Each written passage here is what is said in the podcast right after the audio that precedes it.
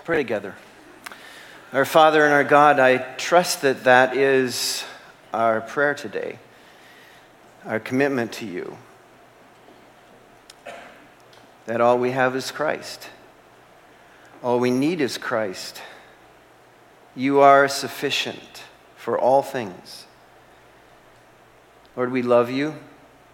We are grateful to be assembled together today. We are thankful for your grace to us. Father, I pray that this message of the gospel will go out through all the world as you have stated in your word. And I think about tomorrow and the billions of people who will listen to a funeral service, a Christian funeral service. Lord God, would you be pleased to use the man who will deliver your word to bring clarity to the gospel, and that you might use the life of Her Majesty the Queen, who served you all her days her gospel, the one she believed in, because it's your good news. I pray, oh God, that many would come to faith. Many would turn to Jesus Christ. It would be a great turning to Christ tomorrow. There would be a turning to Christ today, for today is the day of salvation. So we pray all of these things in the name of Jesus Christ, our Lord and Savior, who has delivered to us the good news of salvation through Christ. It's in His name we're praying. Amen.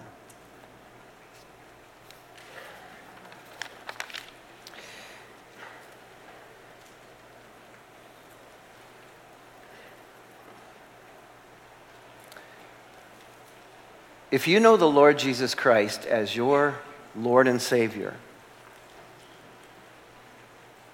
You have been delivered from the worst possible outcome of life. Has, has that, has that realization gripped your heart?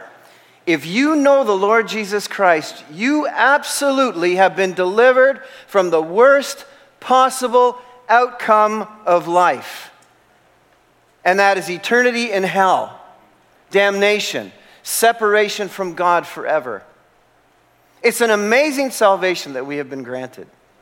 The Apostle Paul, in the letters that he has written, and well, if you have your Bibles, and I know you do, turn to, to the book of Colossians. And while I'm uh, introducing this text, Colossians chapter 1, verse 9 and following, Paul writes letters to brand new churches that, in many cases, deliver to us truths that we're entirely familiar with, having been many of us veteran Christians, but he delivers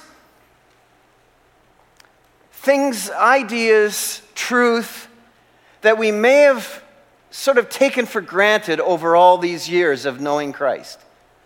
And, when you dig back into them and you look at them all over again and you read the same thing you've read many, many times, suddenly it hits you and it is Paul's intention in what we're looking at today to really key in on rescue, the great gospel escape, and what that has delivered to us. And in verse 13 and 14, or, or 12 and 13 and, 14, but in particular there, it, it, it it leapt out at me all over again with, a, with a, a, resounding joy, giving thanks to the Father who has qualified you to share in the inheritance of the saints in the kingdom of light. For he has rescued us from the dominion of darkness and brought us into the kingdom of the Son he loves, in whom we have redemption, the forgiveness of sins. He has lifted us from the, the realm of darkness, from the realm of disappointment, from the realm of destruction, self destruction, from the realm of damnation, from the realm of sin's domination, and lifted us into the kingdom of the Son he loves. God has lifted us into this kingdom of the Son he loves to be in that kingdom with him. That's rescue. And, and, that's what we have. And that's how the case is now built this morning on how you ought to live in light of that. When you recognize that, if you get it, it will radically transform your life and how you live. And that's what we're looking at this morning.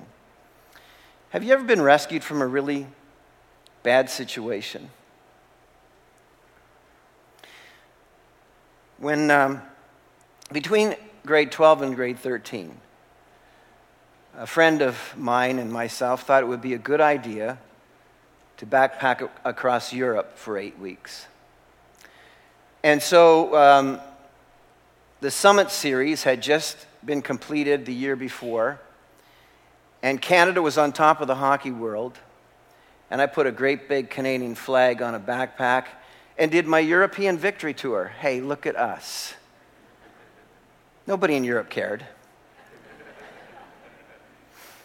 Anyway, so we backpacked all over Europe, and at 17, I'd never really been away from home, but the time eight weeks was done, I was tired of bratwurst, tomatoes, and a little bit of bread. And I needed to get home for some of my mother's cooking. When we arrived back at the airport in Ostend, Belgium, we were greeted with the ticket taker at the airport who said to us, Sorry, you won't be going back to Toronto. The airline has gone bankrupt.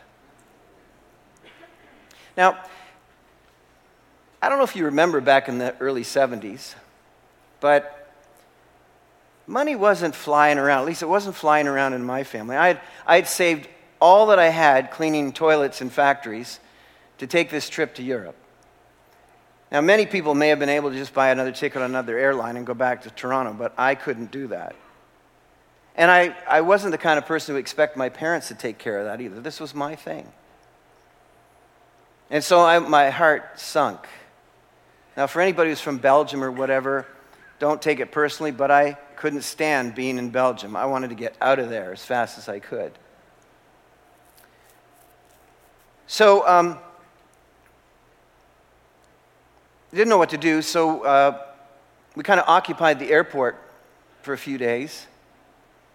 A few guys who were in the same situation as, as I was, and my friend.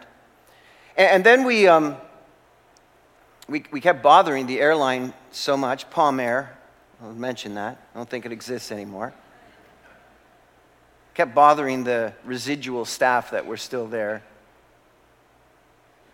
So um, finally, they relented and said, Well, there is one more plane going to North America. That's it. And, and then this thing is done. They said, Where? Dallas. I said, I don't care where it's going. If it gets me on the continent, I can get home. I can't swim this ocean, but I can get home from Dallas. They said, Well, and it has a gas stop at Bangor, Maine. Now, you're not supposed to get off, but we're just telling you, you're not supposed to get off. But Bangor, Maine might be closer to Toronto than Dallas. Only one problem.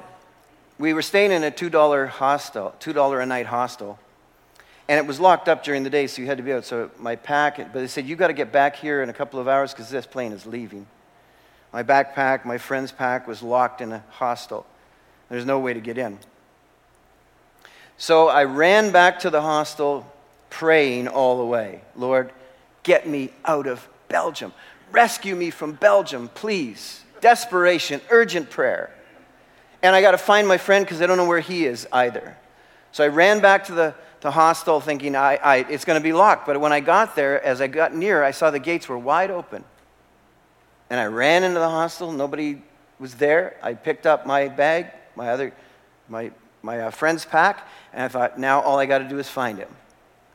And I ran down to the beach, and there he was, enjoying a soccer game while I was trying to get us home.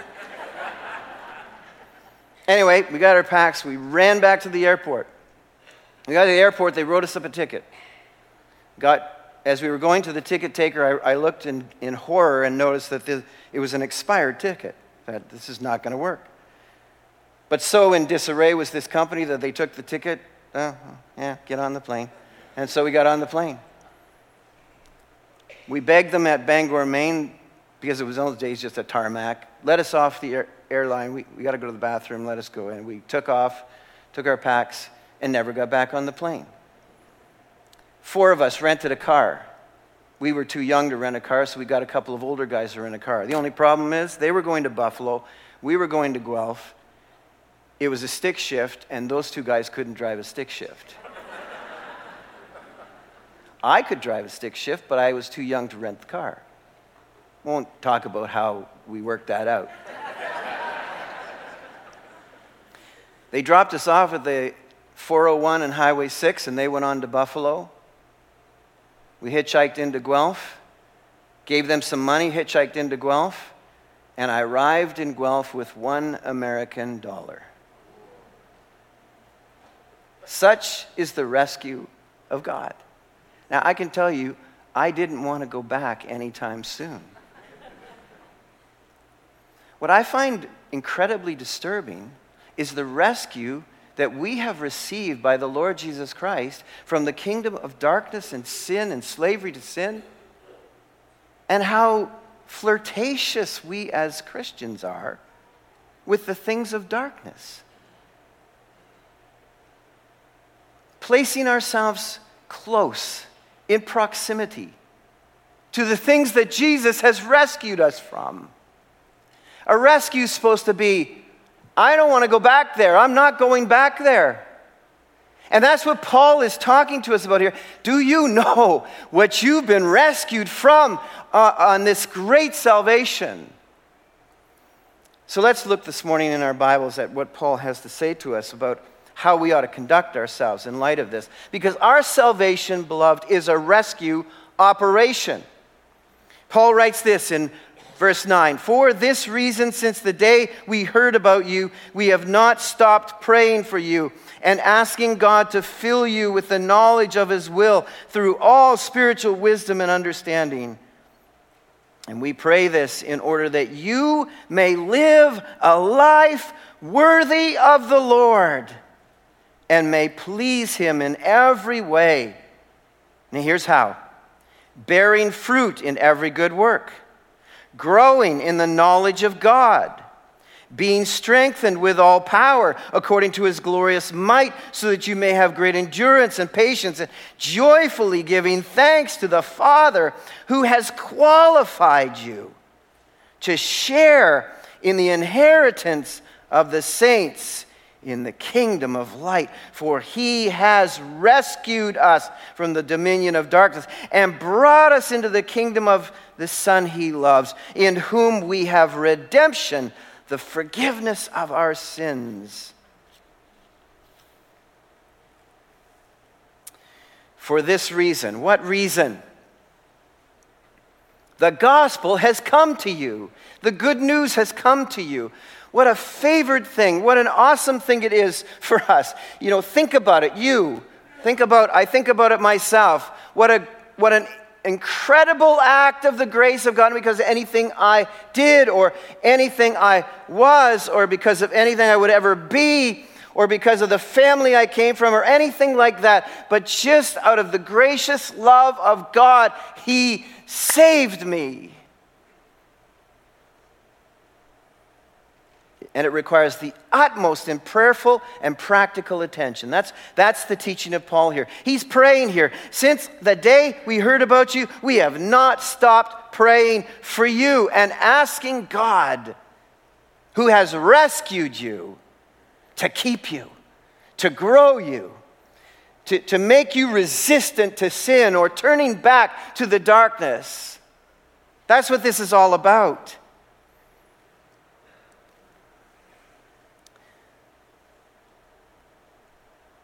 It deserves, this salvation deserves, it just makes sense. We needed out of a very dark place, and God has rescued us out of that place and placed us in His wonderful light. The rest of the world lives in Narnia, as C.S. Lewis puts it. Always winter and never Christmas. So, I have th- three things I want to point out to you this morning. The first is this it's found in the first prayer that he states asking God to fill you with the knowledge of his will through all spiritual wisdom and understanding. To pray for each other and for yourselves that God will keep filling you with the knowledge of His will and confidence that God's will is the pinnacle of wisdom and understanding for your home and your life. That's the prayer. I know it's a big, big sentence, but that's the prayer. In fact, my sentence is bigger than Paul's prayer about this thing. But I, I want you to see what Paul is really digging around at here that God's people might have confidence in God's will. That you might have confidence in the wisdom of God. And that your understanding might be sourced in the wisdom of God. You're saying, well, yeah, obviously. Well, it's not happening. I was digging around in Pew Research this week about the crisis in current Christianity. I don't know, maybe, maybe you, you, know, you go on and do your job and you do your profession, your thing, but my profession is staring at the state of Christianity. And, and it's not good. It's, it's not good at all. In fact, uh, some of these numbers may be staggering to you. Recent studies 1972, 90% of the U.S. proclaimed to be Christian in 1972. In 2007, that number slipped to 78%. By 2020, it has slipped to 64%. The prognosticators are predicting that by 2070, Christianity in the United States will be a minority, it'll be 40%. From 90% to 40% in 100 years. It might be worse. Now, that's US stats. Canadian stats are off the chart worse. Nobody seems to pay much attention to doing many stats about us. But here's what concerns me the most in light of the text that we're dealing with today. Presently, 33% of kids raised in Christian homes disaffiliate from Christianity before the age of 30. Okay? In the context eh, of a people rescued from the dominion of darkness with great thanksgiving and gratitude to the Lord and living their lives with a passion for Christ are losing their kids to the tune of one third. I would submit to you that we're not following what Christ has laid out for us in this text. If we were, these numbers would not be like this. In fact, the statement that really shook me that came out of this Pew research was this there is no demographic data to project a Christian revival in America. There, there is nothing, as we look at the landscape of the demographic on its way up, there is no data to project a Christian revival in North America. The fastest growth group in America is the nones. I'm not talking about Catholics. Nones, people who have no religious affiliation. That's the fastest growing religious group, no religious affiliation. And, and I would tell you, I, I would submit to you that the reason that I think this is happening, and you can check your own heart and your own home and what you're doing, is because we are not convinced of the sufficiency and supremacy of Jesus Christ. We claim to know him as our Savior, but we don't know him as our sufficient and supreme Lord the Lord of our homes, the Lord of our lives, the Lord of everything, where, the under, where His wisdom and His understanding are supreme in the way we navigate life. That our first instinct is not to go to Jesus. Our first instinct is to go to a psychiatrist or go to a bank account or go to some stimulant or to go to some self help book. And if all else fails, we may make a trip in to see the pastor or we may open up our Bibles because we are not, by first instinct, convinced of the supremacy and sufficiency of Christ. And our children are noticing it. That's why we're hemorrhaging faith, to use another person's phrase. I, I love what David Garland said in his commentary in Colossians. He said this of this particular text Wisdom that excludes Christ or makes him subordinate is counterfeit. This is what Paul's calling us to. This is what Paul's praying when he says, I pray that God would fill you with the knowledge of his will through all spiritual wisdom and understanding that God's will would direct our lives, that we would understand His will and His wisdom. How are you modeling? How am I modeling the sufficiency and supremacy of spiritual wisdom from Christ to my family?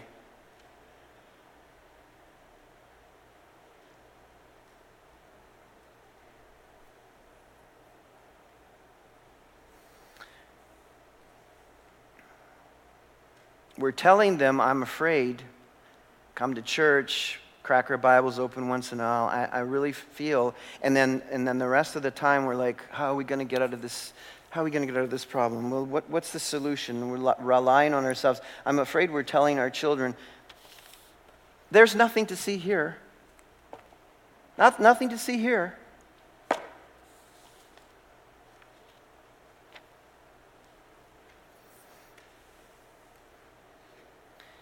Loved, ask God to fill you with the knowledge of His will for every situation that pops up in your life. First,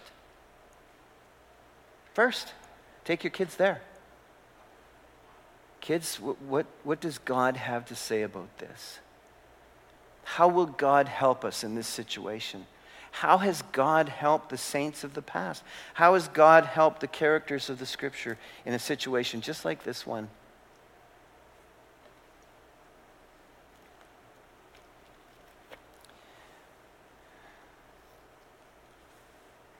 The psalmist,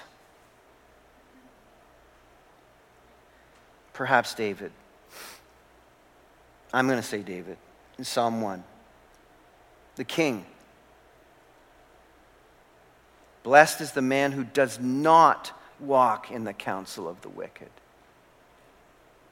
How must God feel that we first uh, trottle off to somebody who doesn't know Jesus for advice?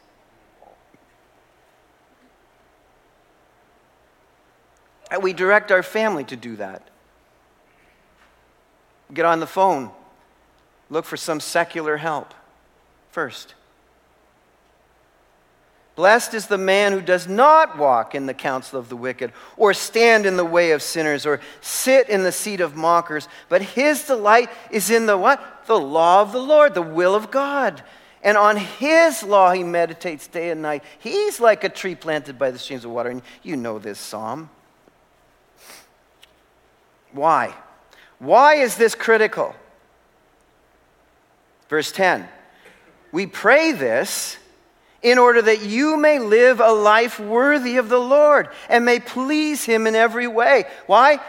Because this confidence we have in the sufficiency of Christ and the sufficiency and supremacy of the Word of God is a confidence that will enable us to live worthy lives pleasing God.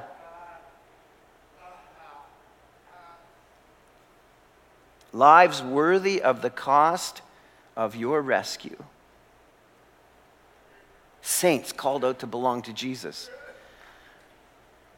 Living to please Him is a priority. Beloved, intelligent living, godly living, spiritual wisdom, living with spiritual wisdom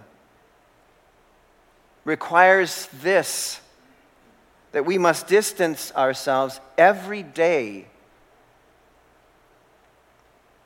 from the dominion of darkness. We must intentionally put distance between ourselves, our family, and the kingdom of this world, the kingdom of darkness. This is on you and on me. I pray that you might live a life worthy. This is on you, that you may please Him. This is on me. This is on you. And get as close as we can to the kingdom of the Son he loves and bring ourselves there. Otherwise, we will get singed by the heat of hell.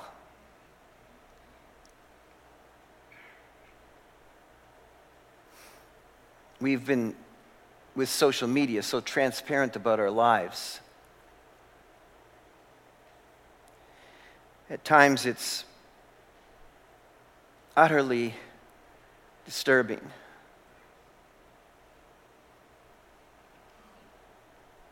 To see how close we want to be to the kingdom of this world. So, the why is that we might have confidence to live a life that pleases the Lord, worthy of the rescue we have received. But what's the how? Here it is four quick things bearing Fruit, number one. Bearing fruit. How? In every good work. I want to bear fruit, Lord. I want to bear fruit, but I don't know how to bear fruit. How do I bear fruit? He tells us here very simply in every good work. Don't just sit there, in other words, do something.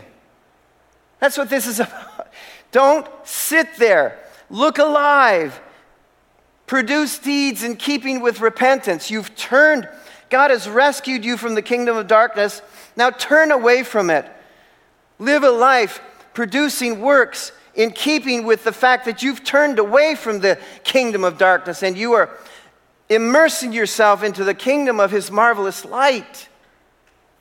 Bear fruit in every good work. Everything you are doing needs to be a good work. Not a bad one, not an evil one. If you're engaging in evil things, if you're engaging in sin, you are not bearing fruit.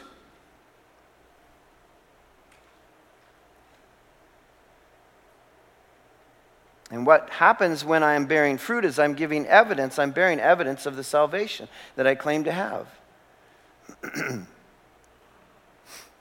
One writer noted that we have become a generation of habitual watchers. Ever since the TV generation started, we just watch stuff. That's what we do. And now, and now we, we have social media with us in our pocket all the time. It's like you got a TV in your pocket. I could only dream of that when I was a kid. It's like, seriously? There's going to be a day when you have a TV in your pocket? So we're just watching all the time. Watching, watching. We don't get off the couch to do any good deeds. Got a bunch of people on dating sites fill their days with window shopping but never take anybody on a date.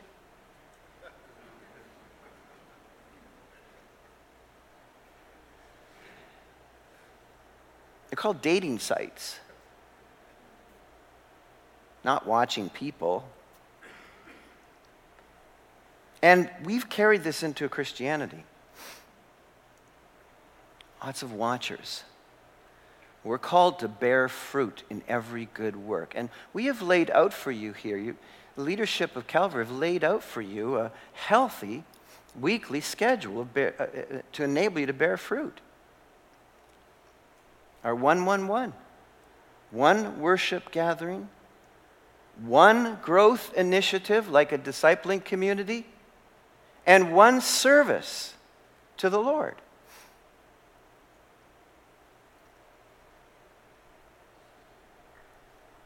It's a healthy diet.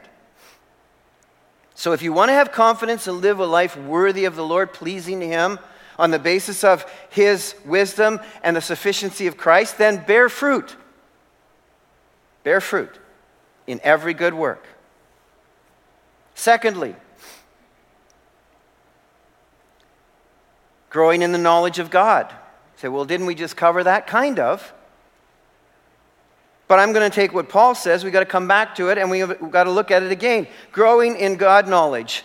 I guess he wants to emphasize this growing in the knowledge of God. One commentator says, To welcome the gospel is to know God. To know God is to do his will. To do his will is to know more and more of God. That's how this works. It's a victorious cycle, not a vicious cycle. This is a victorious cycle. To know God by the gospel, to know God is to do his will, to do his will is to know God more. The spiritual rich become richer. That's how this works. As you engage in this, aim to have the mind of Christ. I'm hearing people say, God's okay with my sin because I feel okay about it. That's why Paul says, you need God knowledge. You, you definitely need God knowledge and understanding of God. He is not okay with your sin. He'll never be okay with your sin. That's what he's rescued you from. That's what the dominion of darkness was all about. And you've been brought out of that realm. You've been risk, rescued from that realm and brought out of it so that you might grow more spiritually robust. There's a wonderful spiritual principle that goes in the opposite direction of our physical lives. Our physical lives are wasting away. But day by day, our spiritual is renewed if you engage in growing in the understanding of God, because that's how renewal takes place the renewing of our mind. As we continue to feast on the Word of God and knowing God and obeying His will and bearing fruit in every good work, as we continue to do that, regardless of how we are deteriorating on the outside, our spirit is being renewed.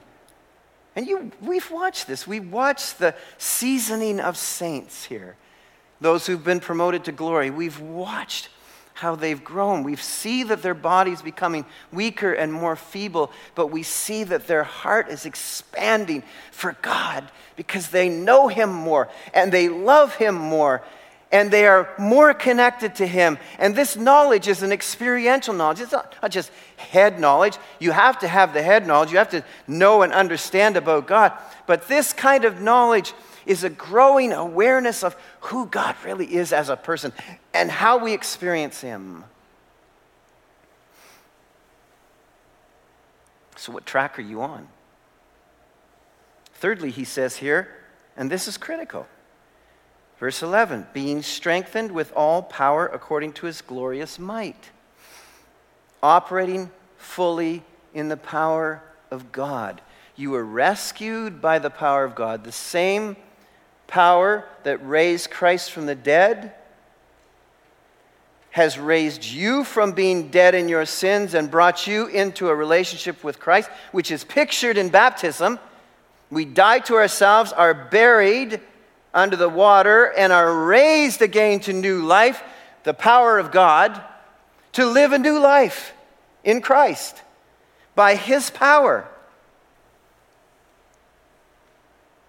I wish I had $5 for every counseling session that included what you are asking me or what the Word of God is asking me to do is too hard for me.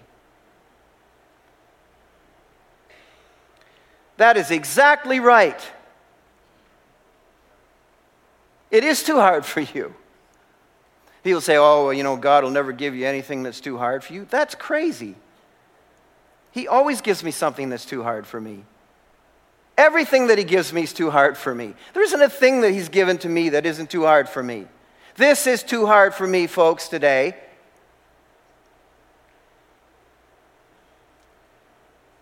But He has promised us that we will be strengthened with His power, with all power.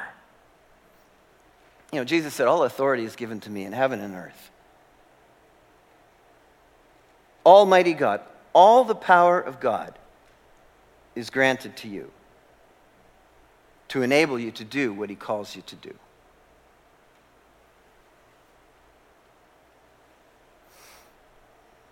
This salvation came to you with enduring power.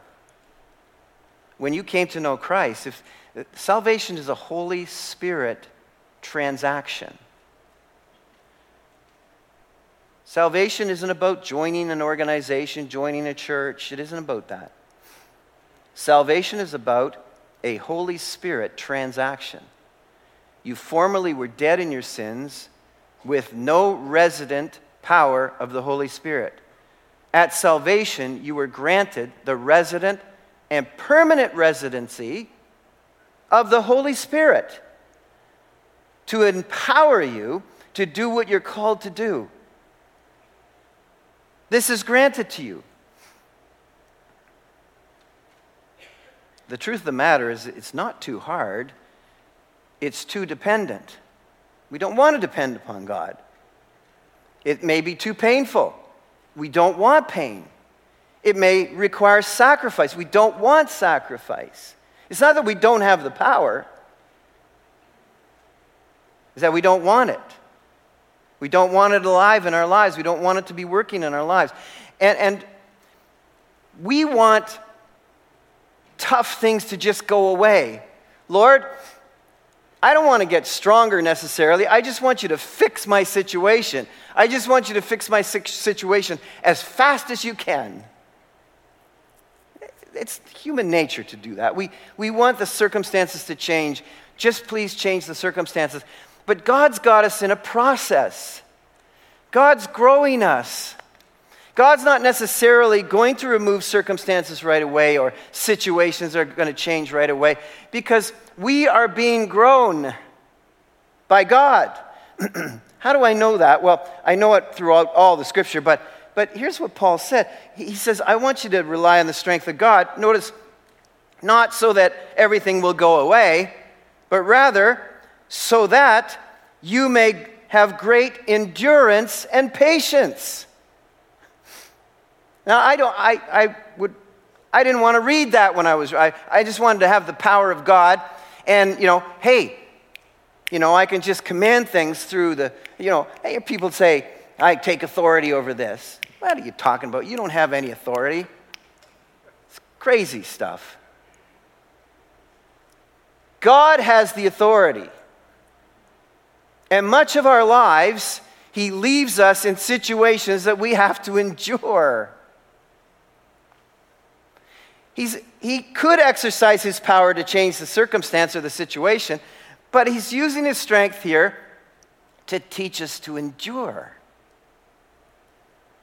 and have patience. That's where the real strength of God is demonstrated.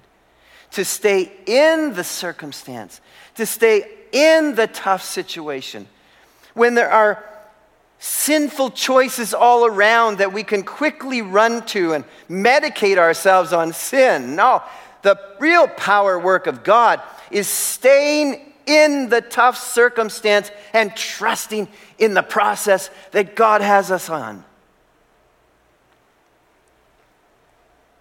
That's what this says, doesn't it? To endure probably difficult circumstances or situations and to be patient with difficult people. As soon as we run into some difficult situation, we just, we just cancel people now. We just cancel our marriage, cancel our friendships, cancel our family relationships, cancel our job, cancel our boss.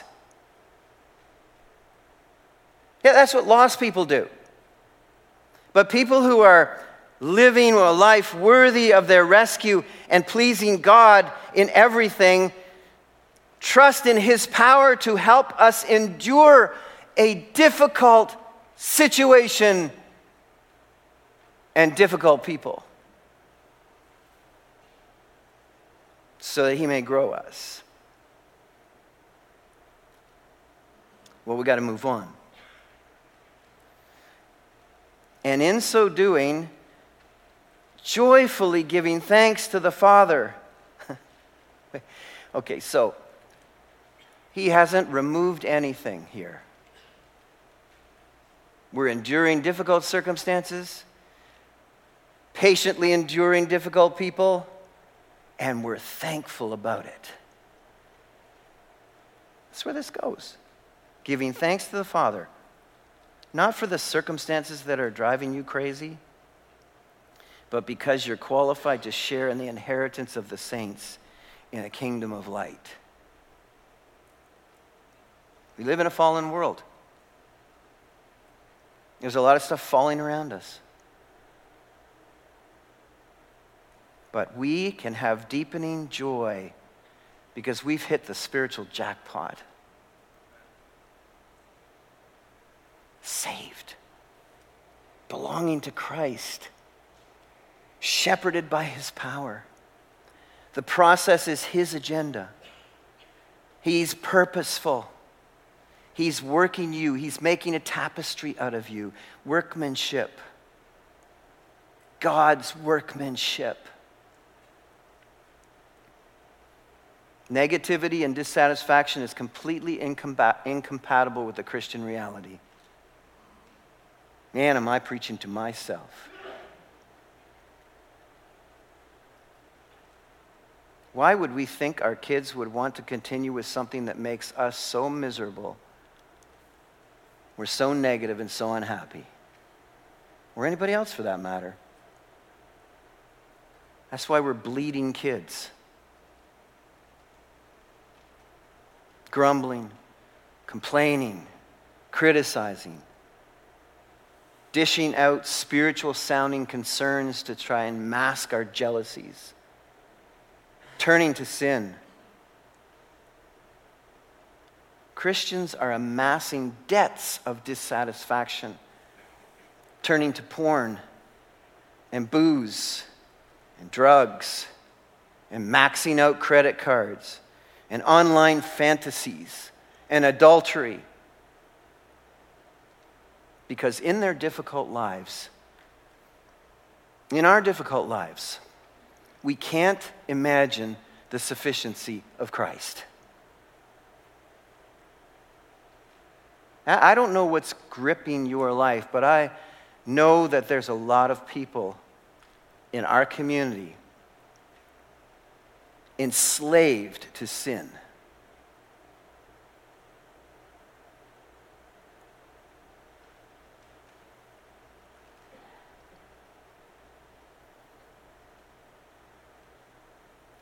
Because unlike the song we sang today, Christ isn't enough for them. If you are medicating yourselves on sin, just get the t shirt. Christ isn't enough for me. Because that's what it means.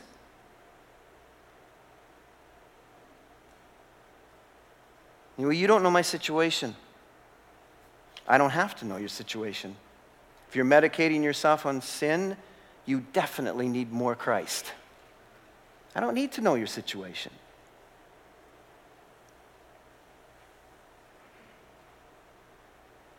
We don't defect to sin because our situation is so bad. We have reams of testimonies of people who had really bad situations and didn't turn to sin. We turn to sin because we don't really trust Christ to help us. Somewhere along the way, he ceased to be supreme and sufficient in your life. And that's really sad. Because he's rescued us from all of these messes. so that you don't have to be there anymore. You don't have to live like that. Living Christ driven lives will rescue your family from affiliating with the realm of secular darkness. Because of two key words that Paul used here redeemed and forgiven. Do I understand what redeemed is? You're owned by the Lord. He has purchased you by His own costly blood. He has purchased you out of the slave market of addiction to sin. He bought you out at a great price out of a life crushing mess of sin. You've been rescued to not go back, no matter what. Because sin is not better than Christ. And you've been forgiven. To, to leave worldly pursuits that are gateways to sin, that puts you back in the guilt cycle again. Jesus rescued you from this so you could live without guilt. He took the debt you couldn't pay, and He has rescued you from the fear of death, and you're putting yourself back in it. Because, beloved, if you are living in a life of slavery to sin, you have no confidence that on the day you die, you really actually belong to Jesus. You do not. You do not. There's an urgency here. You've been rescued from the dominion of darkness, not to go back in there. The lineup forms quickly to be rescued from hell until pe- people discover that the line is really to be rescued from here. You have to be rescued from here first before you're going to be rescued from hell. If you're just counting on it being all right at the end while you live like hell now, it's not going to work that way. It isn't. So, all I can say, Paul's charge is pray for each other, pray for yourselves, secure your rescue. Secure your rescue. I sometimes wonder, I sometimes wonder in all of these years of ministry and dealing with people and working with people, I wonder if what explains our flirtations with the world of darkness is something to do with the fact that we, we don't really think what we've been rescued from is all that bad.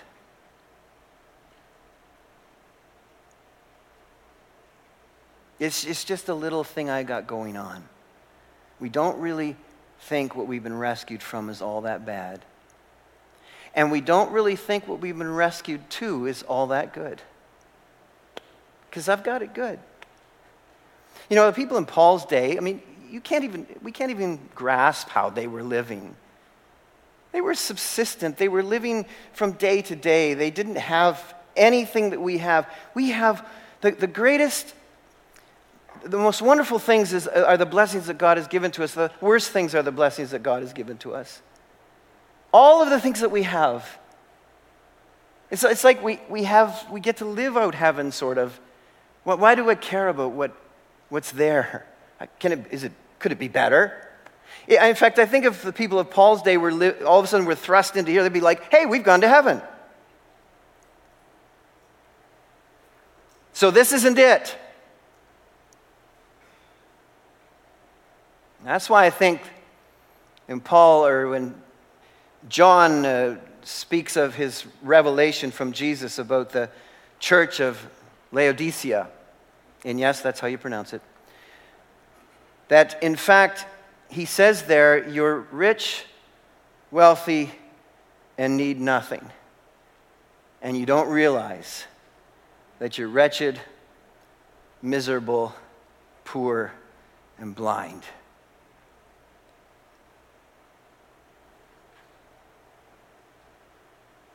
Beloved, I just have, with all that is in me,